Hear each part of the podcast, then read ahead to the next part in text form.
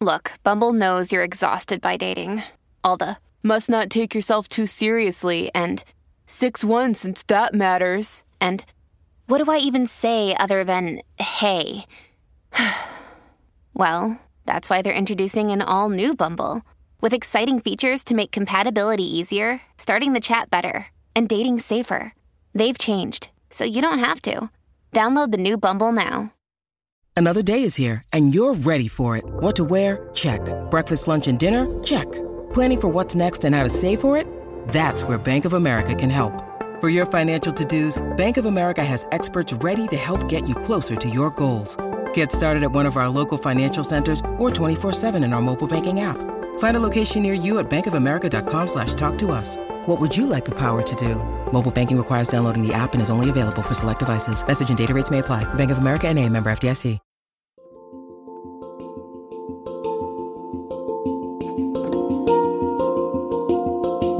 Welcome to the Anxiety Coaches Podcast, a relaxing and informative show where we explore anxiety, panic, and PTSD, sharing how you can overcome them for life.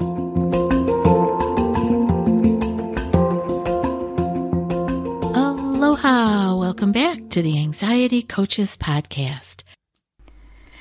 Today we're talking about keeping our self esteem high during transition. And this was spurred by a listener's question. So we're going to um, actually read the listener's question and take it from there. Our listener asks Hi, I recently began listening to the podcast not too long ago and am really loving it. To tell you a little bit about myself, I have been dealing with anxiety on and off for about six years now. There have been periods in between where I have gone years without it being a major issue, and it was something that I thought that I had, for the most part, overcome until recently. Last year, I finished my degree, entered and broke up from my first serious relationship, and am in a period of uncertainty where I am now in a temporary job. I feel like my self esteem has taken a major hit, and I feel like I am less capable of doing a lot of things I used to be able to do. It did not normally take me this long to, quote, shake off these feelings in the past, but this time it is taking a lot longer, and I find that a bit scary. My question is what is the best way to deal with periods of transition? And also, how do I build that self esteem up again? Thanks. So, as we get into this listener's question, um, I, I actually want to thank our listener for sending this and for being a part of the podcast tribe. And I see that there's a lot going on in your life right now. And the first point I want to make before we get into the actual talking about transition is to talk about how she mentioned or he mentioned um, that they normally used to be able to shake things off and now it, it takes longer and that feels scary. And this is a big point that we all want to remember when we have anxiety. It is that second fear that really keeps us in the loop. And I believe that that is what our uh, listener is talking about because she's actually uh, scaring, they are scaring themselves because they can't jump out of this uh, quickly like they used to be able to do. That feels scary. So, again, that's a, a feeling of um, perhaps helplessness or hopelessness. And um, that there's that fear, that fear that this fear is not going to go away. So that is our second fear. And we want to remember that is one of the things and one of the biggest things that keeps the fuel, keeps fuel on that fire of anxiety. So let's keep that in mind as we go through and answer more specifically about transition. Some of the things I thought about when I first read this was that we want to remember that um, any transition, uh, whether it's viewed as a negative transition or a positive one, is stress producing. for kids, going to Disneyland or Disney World is stress producing. It's what they really want to do, and it's total fun. They've wanted to do it forever, and it still causes them stress. Um, we do things such as get married, uh, buy our first house, start new jobs, all these things we really want. We've worked really hard for, to get to the position that we're going to get this, but it is still stressful, even though they're things we really, really want. So let's keep that in mind as we remember some of the things she talked about. And um, I keep saying she, we don't know. It was our listener. Um, uh, this came anonymously. So let's let's continue down and see what they have going on. Is some good things and some negative things, right? They're looking, they may have both things going on here. Um, another thing I want to mention as we get into it is that when we have a number of transitions um, going on all at once, which is exactly what is happening here. Um, this listener has finished a degree. Yay! Congratulations.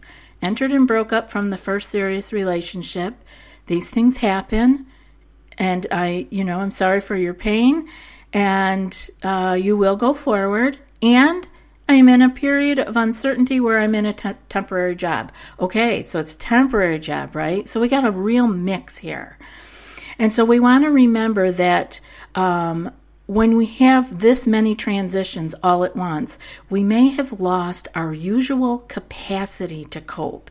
This um, email said, you know, I used to be able to shake things off, and uh, and now I can't so much. And so I really want to point to the number of actually quite big transitions that are happening all at once here. So we lose our capacity to cope, which means means we have to take care of ourselves. It means we're off keel and we need to take a step back and see what we need to do. Um, another point is that this can be a place where the transition can actually become the catalyst to deeper healing. Um, he actually deeply healing the anxiety panic that has once been coped with for sometimes years. There's no reason to need to cope with it. I mean, you can cope with stress. That's what we do in life, right? Life is full of stress, and good and bad, like we just saw. Negative stresses, positive stresses, they're all stresses on the mind body. But we learn how to deal with them, how to cope with them. But we don't need to learn how to cope with anxiety panic. We can clear it and not go down that wormhole anymore. So let's let's go on here going to read a piece of it again. She's, she says, um, Last year I finished my degree, entered and broke up from my first serious relationship, and am in a period of uncertainty where I am in a temporary job. Have you tried OneSkin for your skincare routine yet? I love the simplicity of these products and the medical grade ingredients in them, not to mention how easily they fit into my skincare routine. The OS1 face moisturizer and OS1 eye cream make skin look visibly smoother and clearer and immediately feel softer and more hydrated. The secret is OneSkin's proprietary OS1 peptide. It's the first ingredient proven to switch off the aging cells that cause lines, wrinkles, and thinning skin, and several studies back it up. So if you're tired of cycling through ineffective skincare trends and overcomplicated routines, then I'm so excited to share with you OneSkin. Just simple, scientifically validated solutions. OneSkin is the world's first longevity company. By focusing on the cellular aspects of aging, OneSkin keeps your skin looking and acting younger for longer. Get started today with 15% off using code ACP at oneskin.co. That's 15% off oneskin.co with code ACP. After your purchase, they'll ask you where you heard about them. Please support our show and tell them we sent you. Okay, so here our listener mentions a keyword. This is a keyword to me uncertainty. So, uncertainty can bring up the need in our lives to have more black and white things going on. None of that in between stuff. When we feel uncertain, we want answers. We want left or right, up or down, black or white, nothing in the middle because we don't feel like we can handle that. We want to have definite answers and we want to be in real control. The problem that comes up with that and uh, where we flip to when we are in an uncertain situation the problem is, is that we really don't have control life is not black and white and it's not as if we can control um, the rug being pulled out from under us, because obviously this happened to our listener. Um, we can't control the rug being pulled out from under us, mainly because there's actually no rug to begin with. And I want to spend a minute here because a lot of times we believe that if we can just get enough control, we can have that solid ground or that rug underneath us and we can control what happens. Um, the reality is, in this life, we are really not standing on solid ground. None of us. You know, it's not just uh, our listener who is uh, on off keel and not on solid ground. We are all just floating through this life. We none of us know if we're waking up tomorrow. None of us know what goes around the next corner. And that is really super scary for people with anxiety.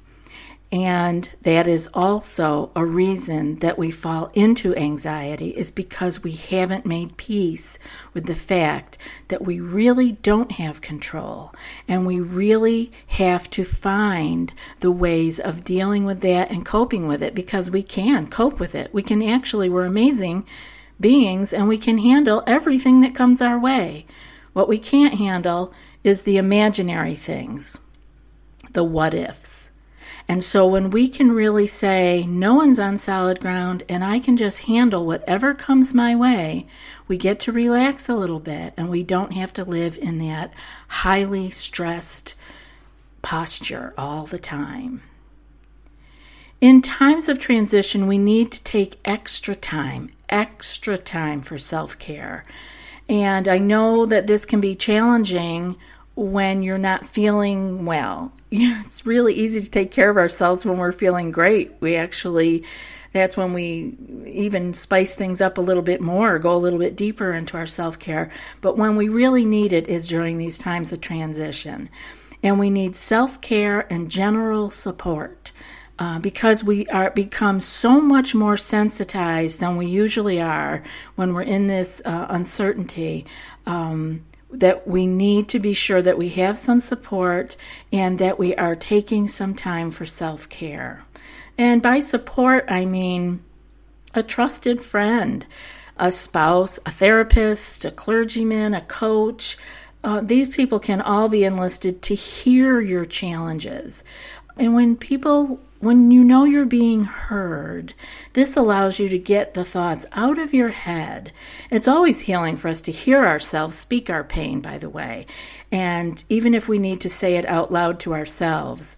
In our group coaching call this past week, I mentioned uh, in there, in our call yesterday actually, that sometimes we can do what I call mirror work, where you stand in front of the mirror, look yourself in the eye, and talk about your challenges to yourself.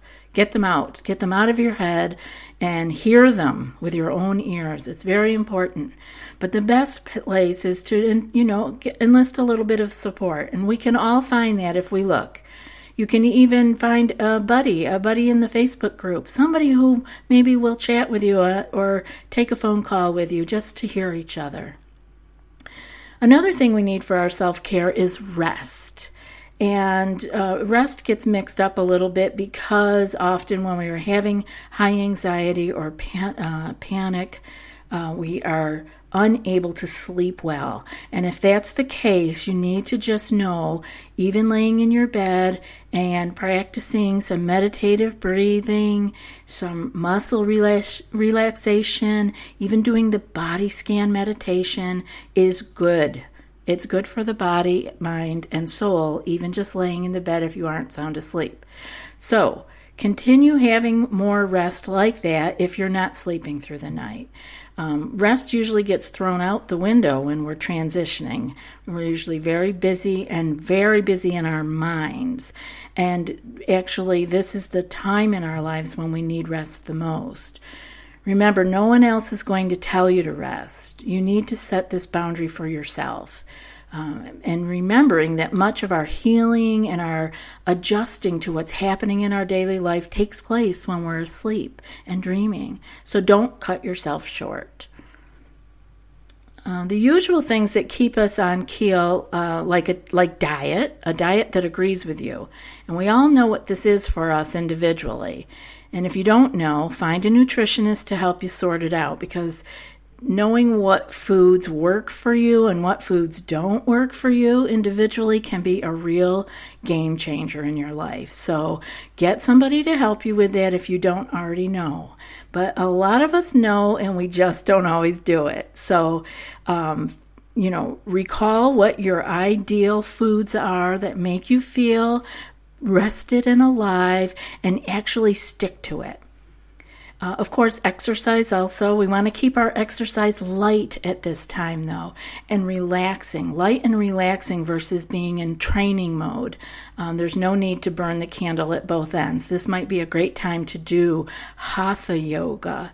Um, it might be a good time to do Tai Chi. It might be a nice time to really walk in nature.